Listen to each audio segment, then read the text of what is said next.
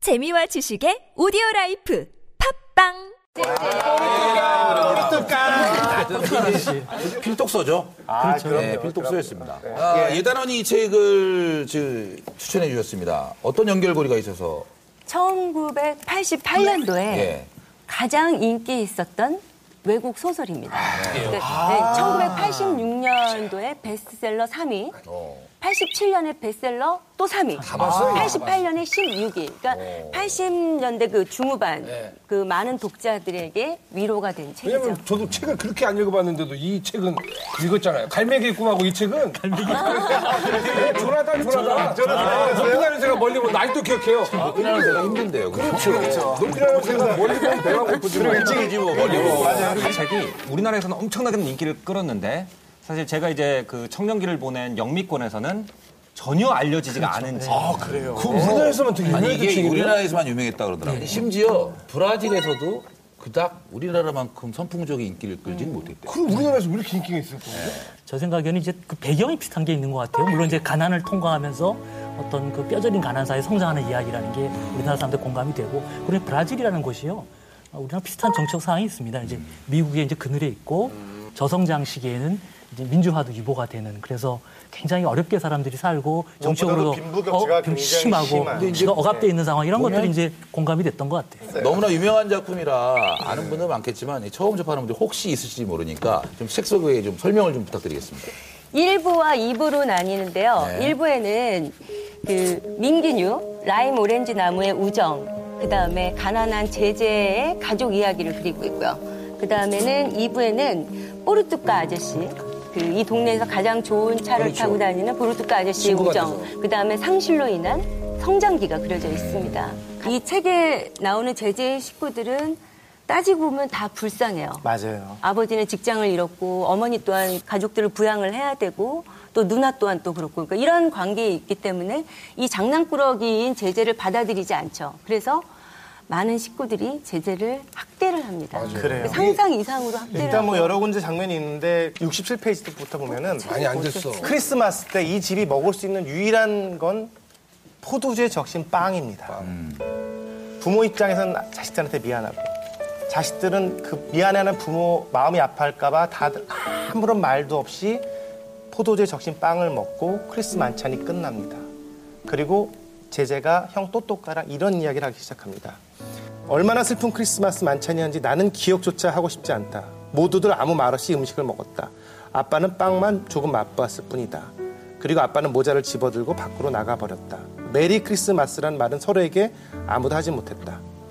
엄마는 방으로 들어가 버렸다. 숨어서 울고 있는 게 분명했다. 이런 상황에서 형과 동생이 얘기합니다. 형이 목에 걸려서 아무것도 먹을 수가 없었어. 이제 자자. 자고 나면 다 잊게 돼. 자고 나면 다 잊게 돼. 이 어. 장면에서 제가 얼마나 힘들었는지 몰라요. 크리스마스 때 포도주에 먹은 빵만 먹고 선물 아무것도 못 받은 거예요. 아무것도 못 받고 그 뒷부분에 보면 네. 운동화를 밖에 내놓는다 그렇지. 그러잖아요. 그렇죠. 혹시 기적이 일어날 줄 알아? 그렇죠. 네, 혹시라도 선물을 받을 수 있지 그렇죠. 모르겠다는 어떤 이런 얘기가 사실 그리고 그 다음 장면에 보면은 예. 아빠에 대한 그런 어떤 여러 가지 양가적인 감정 때문에 여기 73페이지에 보면 네. 자기도 모르게 얘기하죠. 아빠가 가난뱅이라서 진짜 싫어. 네, 밑에서 그 네 번째 얘기를 줄. 그렇죠. 그 얘기를 아빠가 아빠가 듣습니다. 네. 그래서 여기에 대한 제의식이 이제 제재를 짓누르는 거죠. 예, 그래서 그때 이제 아버지가 아빠에게 그- 예. 선물하기 위해서 자기가 구두통을 메고 나가서 크리스마스 선물을 아빠에게 줘 크리스마스 선물을 벌써 촉촉해지시네. 예, 좀 읽어주세요. 이게 자, 그 73페이지입니다. 70 온갖 감정이 예. 뒤섞여 받쳐 올랐다. 그것은 증오와 반항과 슬픔이었다. 참을 수가 없어 나도 모르게 소리쳤다. 아빠가 가난병이라서 진짜 싫어. 운동화를 떠난 눈길은 그 옆에 놓인 슬리퍼로 옮겨갔다. 아빠가 우리를 내려다보고 있었다. 아빠의 눈은 슬픔으로 굉장히 커져 있었다. 눈이 커지고 커져서 방구국장에 스크린만 해 보였다. 해 보였다. 그러니까 아빠의 눈이 그 다음에 계속 쫓아다닙니다. 그래서? 죄의식이 생겨서. 이 닭살난 아, 제재가 크리스마스 날 아침부터 밥도 안 먹고 구두 구두통을 닦기를. 메고 구두를 닦으러 다닙니다. 예. 그러니까 아빠의 눈이라는 게 되게 중요한 이제 모티브 같아요. 그래서 구두통이 굉장히 무겁잖아요. 75페이지에 보면 그리고 아무에게도 얘기하지 않고 거리로 나왔다. 구두 닦기 통의 무게는 전혀 느껴지지 않았다. 걸을 때마다 아빠의 눈을 밟아 아빠를 아프게 하는 것 같았다. 아빠의 눈이 계속 쫓아다니니까 자기가 가난뱅이 아빠를 싫다고 했으니까. 그러니까 그 얘기- 그 통의 무게가 느껴지지 그리고 않아요. 76, 77페이지인데요. 데프콘이 한번 여기 좀 읽어주시겠어요? 아침을 먹지 않았는데도 배가 고프지 않았다. 이 괴로움에 비하면 배고픔은 아무것도 아니었다. 난 프로그레스 거리로 나가보기도 하고 시장을 한 바퀴 돌아보기로 했다. 로젠베르그 아저씨네 빵집 앞 인도에도 앉아 있어 봤지만 손님은 전혀 없었다. 그리고 그 옆에 그림이 있어요.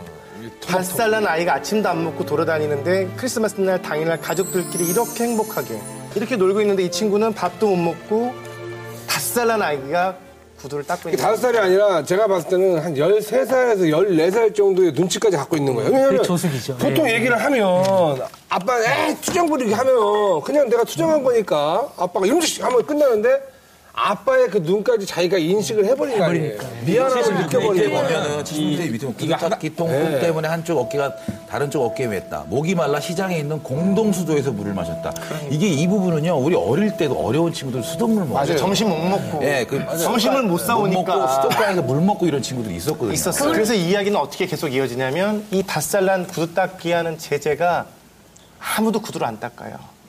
그런데 친구를 만납니다. 근데 그 친구는 크리스마스 선물로 수많은 걸 받아요. 잘 사는 이 친구는 장난감도 받고 옷도 받고 케이크도 받고 차도 받고 아니 차, 책도 받고 어우, 차 정도면 굉장한. 근데 제재가 구들딱딱 그 친구네 집을 가서 그 친구의 모습을 봐요. 그래서 그 친구가 제재한테 미안해서 돈을 줘요. 그래서 그 돈을 가지고 85페이지로 이어집니다. 재난과 기아 상점으로 온몸을 흔들며 달려갔다. 문을 닫을까봐 걱정이 되어 총알처럼 가게 안으로 뛰어들어왔다. 한 끼도 못 먹은 제재예요. 총알처럼 뛰어들어와서 아저씨 그 비싼 담배 아직도 있어요? 아빠가 피던 그 담배입니다.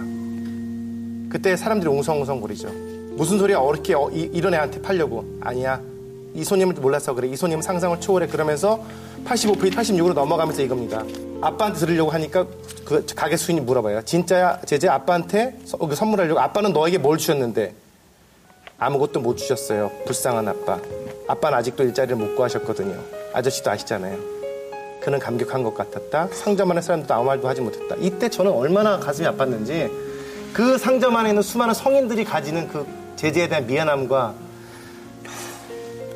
그래서 결국은 아빠에게 담배를 주죠. 이 이야기를 읽는데 얼마나 울었는지 몰라요.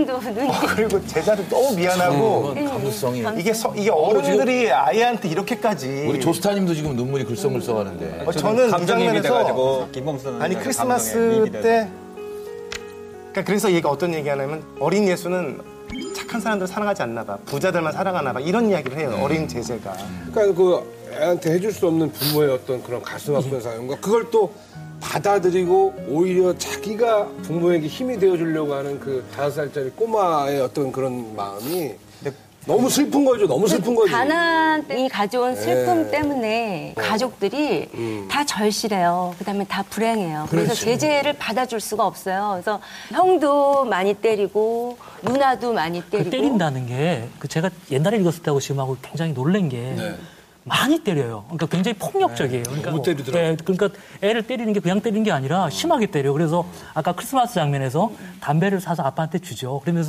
아빠 절 때리시겠다면 반항하지 않겠어요. 막 때리셔도 좋아요.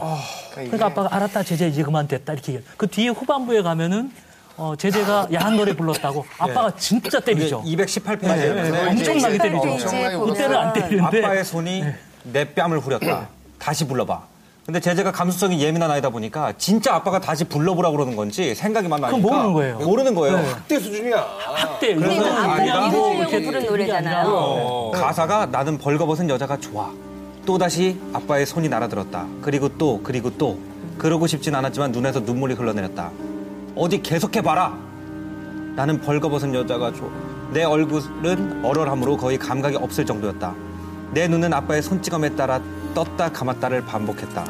나는 노래를 그만둬야 할지 아빠가 시키는 대로 계속 불러야 할지 분간할 수가 없었다. 그러니까 이 어린 아이가 제가 볼 때는 그 순수함이 있기 때문에 아빠가 좋아하는 거니까 계속 해줘야 된다고 착각하고 하는 거죠. 그 그렇죠, 제재의 언어를 아빠가 이해를 못하는 거예요. 예. 아버지 입장에서는 어떻게 생각을 해보면 이 녀석이 이런 안 좋은 노래를 배우고 안 좋은 노래를 하면 미래가 걱정이 돼서 이렇게 호되게 맞아요. 야단을 친 건데 예, 맞아요. 그게 저희 시대상하고 굉장히 맞는 부분이 많아요. 당시 시대상은 그런 분들이 굉장히 많았거든요. 그렇지만 어려운 분들. 근데 그런 노래를 부르는 예. 제재의 속마음. 예. 그렇죠. 아빠를 너무 사랑했는데 아빠를 너무나 위로해주고 싶었는데 아빠는 내 마음을 배신감이죠. 몰라주니까 심하네. 배신감이 뭐 이런 상황에서 이렇게 애처롭고 이렇게 짠한 제재를 위로해주는 두 친구가 있습니다. 그죠? 민균이요. 네, 민균이부터 한번 얘기 좀 얘기해볼까요? 예. 민기뉴 환상 속의 친구죠. 본인이 학대당하고 외로울 때마다 이 민기뉴 나무를 돌봐줘요. 47페이지에 보면 그이 나무와 대화를 하는 장면이 나와요.